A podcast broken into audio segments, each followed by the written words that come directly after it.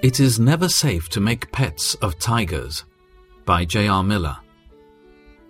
Cain was very angry, and his face was downcast. Genesis 4 5. Cain attacked his brother Abel and killed him. Genesis 4 8. See here the fearful growth of the evil feeling in Cain's heart. It was only a thought at first, but it was admitted into the heart and cherished there.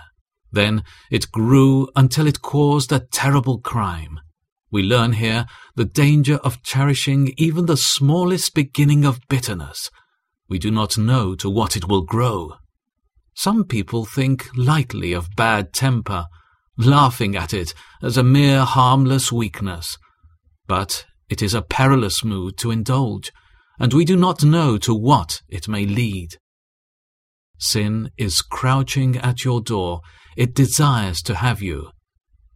In his reproof of Cain, the Lord likens his sin to a wild beast lying in hiding by his door, ready to leap on him and devour him. This is true of all sin which is cherished in the heart. It may long lie quiet and seem harmless, but it is only a wild beast sleeping. There is a story of a man who took a young tiger and resolved to make a pet of it. It moved about his house like a kitten and grew up fond and gentle. For a long time, its savage, bloodthirsty nature seemed changed into gentleness, and the creature was quiet and harmless. But one day, the man was playing with his pet when by accident his hand was scratched and the beast tasted blood. That one taste aroused all the fierce tiger nature, and the ferocious animal flew on his master and tore him to pieces.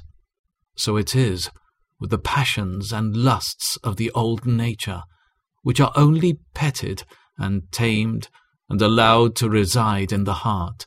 They will crouch at the door in treacherous lurking, and in some unguarded hour they will rise up in all their old ferocity. It is never safe to make pets of tigers. It is never safe to make pets of little sins. We never know what sin may grow into if we let it abide in our heart. Cain attacked his brother Abel and killed him. That is what came of the passion of envy in Cain's heart. It was left unrebuked unrepented of, uncrushed, and in time it grew to fearful strength. Then in an evil moment, its tiger nature asserted itself. We never know to what dreadful stature a little sin may grow.